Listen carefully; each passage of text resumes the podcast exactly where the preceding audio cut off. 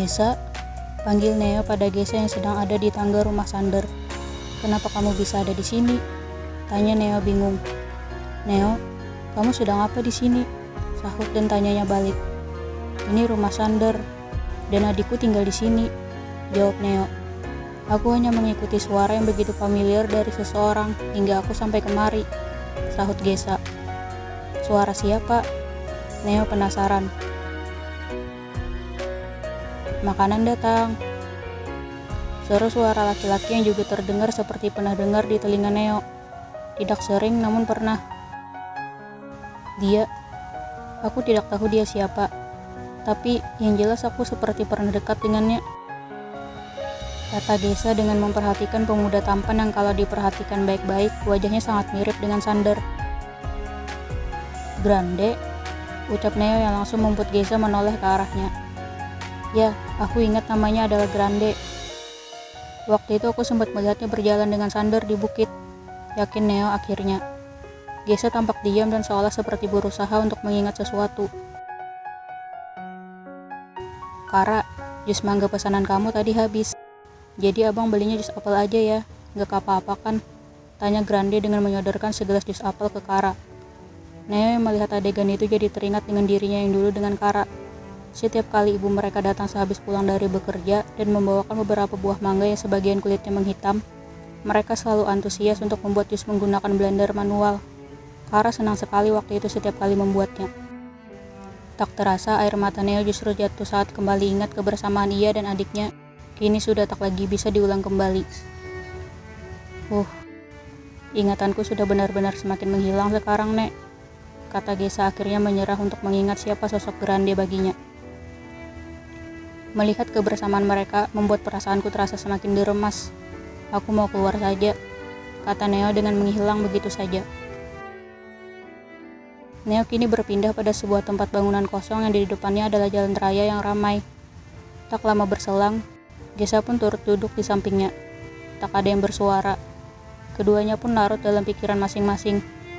Neo kembali menangis dengan ingatannya yang semakin membuatnya merasa kehilangan. Sementara Gesa kecewa dengan ingatannya yang semakin bertambah hilang dari isi kepalanya. Pagi ini, berita kembali dihebohkan dengan hilangnya seorang murid SMA dari sekolah harapan. Siswi bernama Hana dinyatakan belum pulang sekolah sejak kemarin. Orang tuanya sudah mencari ke mana-mana beserta bantuan dari staf kepolisian di seluruh kota. Polisi sengaja mengerahkan anggotanya dari setiap lokasi, demi mencegah adanya pembunuhan berantai misterius yang selama ini sering meneror anak-anak sekolah khususnya perempuan. Mendengar adanya berita itu, Neo semakin sering untuk terus berada di samping adiknya. Sander juga terus dipinta untuk lebih mengawasi lagi. Meski begitu, tetap saja kekhawatiran Neo tidak serta-merta berkurang, sebab pelaku dari serangkai tragedi yang selama ini terjadi berada pada sebuah tempat yang sama dengan adiknya. Neo bisa saja memberitahu Kara tentang siapa pelaku dari semua itu. Tapi, ia tidak bisa melakukan hal itu karena nanti justru akan berdampak ke adiknya.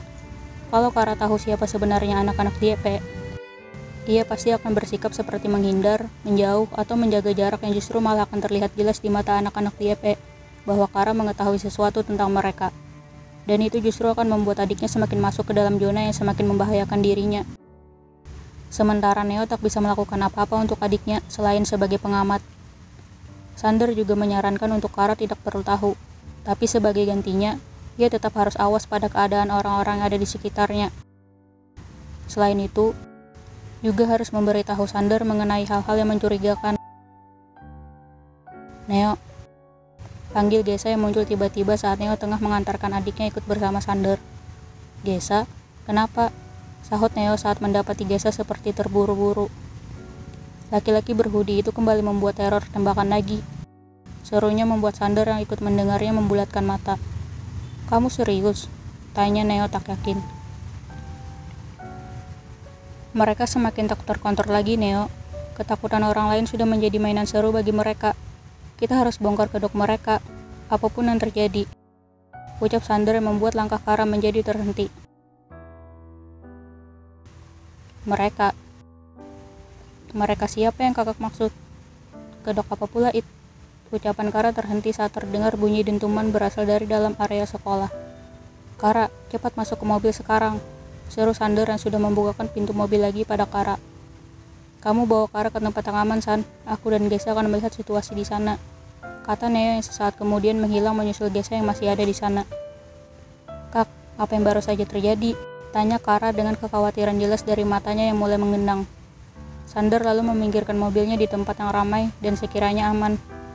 Gak ada apa-apa, kamu akan baik-baik saja selama ada kakak.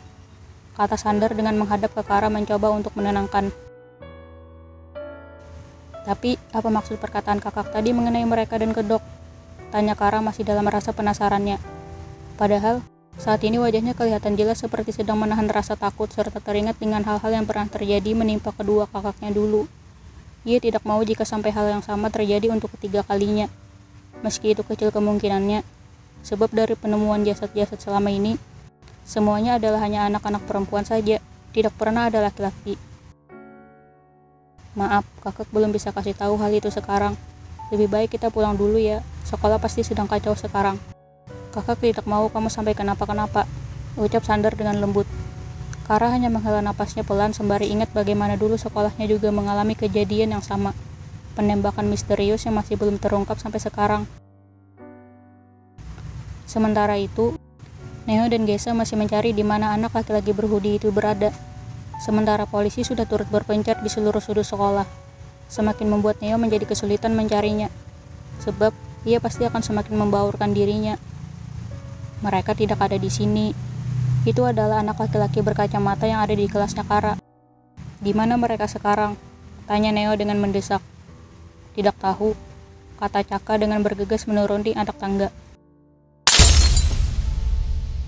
Bunyi dentuman kembali terdengar bersamaan dengan kaca jendela satu kelas yang pecah berjajaran.